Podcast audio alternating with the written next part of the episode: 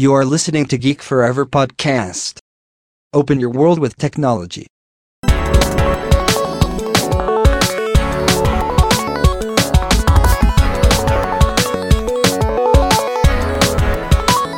This is Geek Story.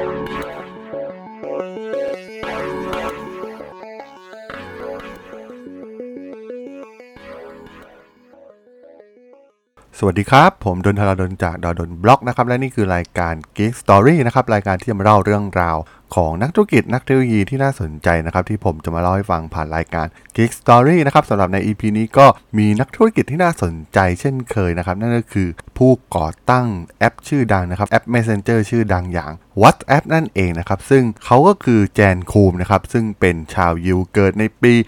1976 นะครับที่เมืองเคียฟเมืองหลวงของประเทศยูเครนนะครับโดยแม่ของเขาเนี่ยรับทำงานเป็นแม่บ้านนะครับส่วนพ่อของเขาเนี่ยเป็นผู้จัดการในไซต์งานก่อสร้างนะครับต้องบอกว่าเป็นชีวิตที่ยากลำบากเลยทีเดียวตั้งแต่วัยเยาว์นะครับสำหรับแจนคูมเนื่องจากประเทศยูเครนในขณะนั้นเนี่ยถือเป็นส่วนหนึ่งของสหภาพโซเวียตนะครับโดยคูมเนี่ยได้เคยบรรยายเกี่ยวกับสภาพการใช้ชีวิตของเขาในวัยเด็กนะครับโรงเรียนที่เขาเรียนตอนเด็กนั้น ไม่มีแม้กระทั่งห้องน้ำจะใช้นะครับแถมอากาศของประเทศยูเครนเนี่ยก็เป็นหนึ่งในประเทศที่มีสภาพภูมิอากาศที่เลวร้ายที่สุดที่หนึ่งของโลกเลยก็ว่าได้นะครับโดยบ้านของเขาเนี่ยแทบจะไม่มีไฟฟ้าใช้ แล้วก็ไม่สามารถอาบน้ำอุ่นๆ ผ่านเครื่องทำน้ำอุ่นได้เหมือนเด็กคนอื่นๆ นั่นเองนะครับ และแน่นอนนะครับว่าด้วยสงครามที่มีความวุ่นวายในยูเครนในขณะนั้นเนี่ยทำให้ครอบครัวของเขาเนี่ยต้องอพยพย้ายมาอยู่ในเมือง Mountain View นะครับประเทศสหรัฐอเมริกาโดยในตอนแรกเนี่ยพ่อของเขาไม่ได้ตามมาด้วยนะครับมีเพียงแค่แม่ของเขาแล้วก็เขาเท่านั้นที่ย้ายกันมา 2 คน โดยย้ายมาตั้งถิ่นฐานในประเทศอเมริกานะครับแต่ว่า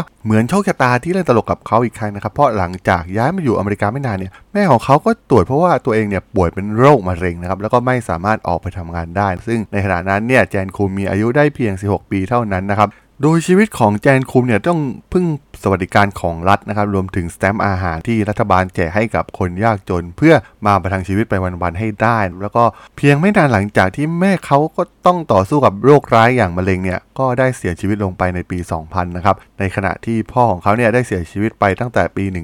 1997 แล้วครับ เหลือเพียงแค่ตัวเขาเท่านั้นครับที่ต้องดิ้นรนต่อสู้ชีวิตในประเทศอเมริกาเพียงแค่คนเดียว และความยากจนนี่เองนะครับที่ทำให้เด็กหนุ่มแจนคุมในวัย 18 ปีเนี่ยที่เพิ่งเข้ามาใช้ชีวิตในอเมริกาได้มีโอกาสศึกษาเรื่องระบบเครือข่ายคอมพิวเตอร์ด้วยตนเอง ซึ่งเขาได้เรียนรู้จากหนังสือคู่มือที่ซื้อมาจากร้านหนังสือมือสองโดยในวัย 19 ปีเนี่ยคุมได้เข้าศึกษาต่อที่มหาวิทยาลัยซานโฮเซในขณะที่ตอนกลางคืนเนี่ยก็จะทำงานให้กับบริษัท Ernst & Young นะครับในตำแหน่ง Security Tester นะครับโดยในปี 1997เนี่ย เมื่อเขาอายุ 21 ปีเนี่ยไบรอันแอคตันนะครับได้ชักชวนให้เขามาทำงานที่ Yahoo ในตำแหน่ง Infrastructure Engineer นะครับหลังจากได้ทำงานที่ Yahoo เพียง 2 อาทิตย์ มีเซิร์ฟเวอร์ตัวหนึ่งของเว็บไซต์ Yahoo เสียเดวิดฟิโลหนึ่งในผู้ร่วมก่อตั้งของ Yahoo เนี่ยได้โทรตามตัวคูมให้มาช่วยดูเซิร์ฟเวอร์ตัวนั้น ซึ่งเขาตอบกลับไปว่ากำลังเรียนหนังสืออยู่ แต่ฟิโลซึ่งเป็นเจ้านายไม่สนใจนะครับ บังคับให้เขารีบกลับมาที่ออฟฟิศโดยด่วนซึ่งเหตุการณ์นี้นี่เองนะครับที่ทำให้คูมเนี่ยได้ตัดสินใจ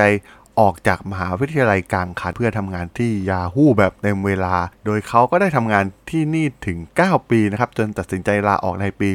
2007 ซึ่งหลังจากออกจาก Yahoo และได้พักผ่อนไม่ได้ทำงานเป็นเวลา 1 ปีในปี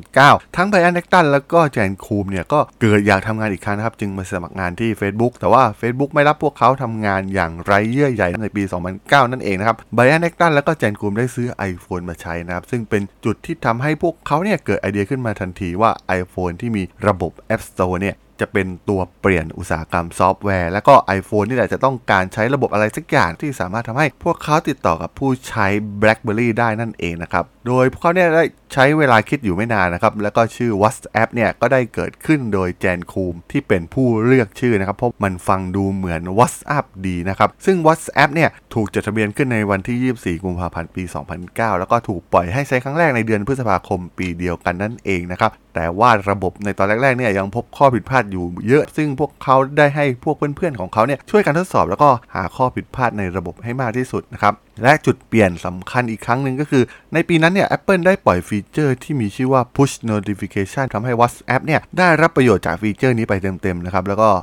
เขายังพบว่าผู้ใช้บริการ WhatsApp เนี่ยส่วนใหญ่จะใช้มันเหมือนแอป แชทมากกว่า ต้องบอกว่าในขณะนั้นเนี่ยบริการส่งข้อความฟรีมีเพียงแค่ BBM เท่านั้นนะครับ ซึ่งจำกัดแค่สำหรับผู้ใช้งาน BlackBerry ด้วยกันเอง แม้จะมี Gtalk ของ Google และ Skype ที่ถูก Microsoft ซื้อมาเป็นที่เรียบร้อยแล้วก็ตามนะครับ แต่ว่าตัว WhatsApp เองเนี่ยแตกต่างนะครับ เพียง เพราะว่าใช้เพียงแค่เบอร์โทรศัพท์ในการล็อกอิน ซึ่งความแตกต่างนี้มาจากการตระหนักเรื่อง Privacy ในวัยเด็กนะครับทำให้ WhatsApp เนี่ยไม่มีการเก็บข้อมูลผู้ใช้เลยในช่วงแรกของการพัฒนาทำให้ผู้ใช้มั่นใจที่จะใช้ WhatsApp อย่างมากแตกต่างจากบริการอื่น ๆ ที่มุ่งเก็บข้อมูลส่วนตัวของผู้ใช้เพื่อไปหาเงินอีกทางหนึ่งนั่นเองนะครับ ดังนั้นพวกเขาจึงรีบพัฒนา feature ต่อทันทีนะครับ เมื่อ WhatsApp 2.0 ที่รองรับการแชทถูกปล่อยออกมา ปรากฏว่าได้มีผู้ใช้งานเข้ามาอย่างถล่มทลายถึง 250,000 คนนะครับ เขาจึงได้ชวน a c t ันเนี่ยมาช่วยกันพัฒนาและทำให้มันกลายเป็นธุรกิจจริงจังเสียทีนะครับ โดยในต้นปี 2011 เนี่ย WhatsApp เนี่ยติดอันดับ top 20 ใน App Store ของอเมริกานะครับ แล้วก็ 2 หนุ่มเนี่ยได้เริ่มมองหาเงินทุนสำหรับการเติบโต มีนักลงทุนหลายรายนะครับให้ความสนใจโดยเหล่านักลงทุนพยายามเกลี้ยกล่อมให้ WhatsApp เนี่ยใช้โฆษณาเป็น business model ซึ่งทั้ง 2 ผู้ก่อตั้งเนี่ยปฏิเสธเพราะเกลียดโฆษณา ดังนั้นที่โต๊ะทำงานของคูมจึงมีกระดาษแผ่นหนึ่งที่แปะไว้ว่า no as no game no gimmick นั่นเองนะครับ หลังจากนั้นนะครับในเดือนกุมภาพันธ์ปี 2013 เนี่ย WhatsApp เนี่ยมีผู้ใช้งานทั่วโลกประมาณ 200 ล้านคนนะครับ มีพนักงาน 50 คน แล้วก็มีการระดมทุนเพิ่มจาก Sequoia นะครับบริษัทด้านการลงทุนชื่อดังในซิลิคอนวัลเลย์จำนวน 50 ล้านเหรียญนะครับทำให้บริษัทมีมูลค่าสูงขึ้นกว่า 1.5 พันล้านเหรียญ และในเดือนธันวาคมปีเดียวกันนั่นเอง WhatsApp เติบโตจนมีผู้ใช้งานทั่วโลกกว่า 450 ล้านคนต่อเดือนนะครับ ซึ่งต้องบอกว่าเป็นบริการที่เร็วกว่าบริการโซเชียลเน็ตเวิร์กทุกตัวในตอนนั้น ซึ่งจำนวนผู้ใช้ที่มหาศาลนี่เองนะครับที่ไปเข้าตามมาร์คซักเบิร์กนะครับ CEO ของ Facebook จนขอเข้าซื้อกิจการในวันที่ 19 กุมภาพันธ์ปี 2014 ด้วยเงินจำนวน 1.6หมื่นล้านเหรียญนะครับพร้อมหุ้นประเภทจำกัดสิทธิ์อีก 3,000 ล้านเหรียญทำให้คูมและแอคตันเนี่ยกลายเป็นมหาเศรษฐีหน้าใหม่ทันทีนะครับจากการถือหุ้น 45%และ 20%นั่นเองนะครับซึ่งต้องบอกว่าเมื่อเรามามองถึงอัตราการเติบโตของ user ของ WhatsApp เนี่ยค่อนข้างน่าตกใจนะครับว่า 4 ปีแรกนั้น WhatsApp เนี่ยสร้างฐานการเติบโตของ user ได้ดีกว่าเจ้าของใหม่อย่าง Facebook เสียอีกนะครับ ซึ่งถือว่าดีที่สุดในบรรดาโซเชียลเน็ตเวิร์กต่างๆ ที่มีมาในประวัติศาสตร์วงการเทคโนโลยีเลยก็ว่าได้นะครับ ต้องบอกว่าตัวเลขพวกนี้เนี่ยคงเป็นตัวเลขที่สำคัญนะครับที่ทำให้ Facebook เนี่ยได้ทุ่มทุนขนาดนี้ แล้วก็ค่อยมาหารูปแบบ business model ในภายหลัง ซึ่งก็เหมือนกับที่ Google ได้ทุ่มทุนซื้อ YouTube ในอดีตในตอนนั้นกว่า 1.6 พันล้านเหรียญซึ่งถือว่ามาก ในขณะนั้นนะครับ แต่ว่าตอนนี้คนก็คงไม่ต้องสงสัยกันแล้วนะครับว่า Google มองเกมขาดมากในตอนนั้นนะครับ ที่รีบซื้อ YouTube เข้ามา ซึ่งถ้าตีมูลค่าตอนนี้นะครับ YouTube ก็คงทะลุ 20,000 ล้านเหรียญเข้าไปเป็นที่เรียบร้อยแล้วนั่นเองนะครับ ซึ่งหากวิเคราะห์จริง ๆ แล้วก็พอมองเห็นนะครับว่าอนาคตเนี่ยบริษัทด้านซอฟต์แวร์ที่เน้นไปที่การเก็บข้อมูล user data เนี่ยจะมีมูลค่าที่สูงกว่าบริษัทฮาร์ดแวร์ไปในที่สุด และจะเป็นผู้ take over กิจการของบริษัทฮาร์ดแวร์ทั้งหลายแทนนะครับโดยเฉพาะเหล่าบริษัทที่มี Data ผูู้้ใช้งาน ซึ่งตีมูลค่าได้มหาศาลนั่นเองนะครับผม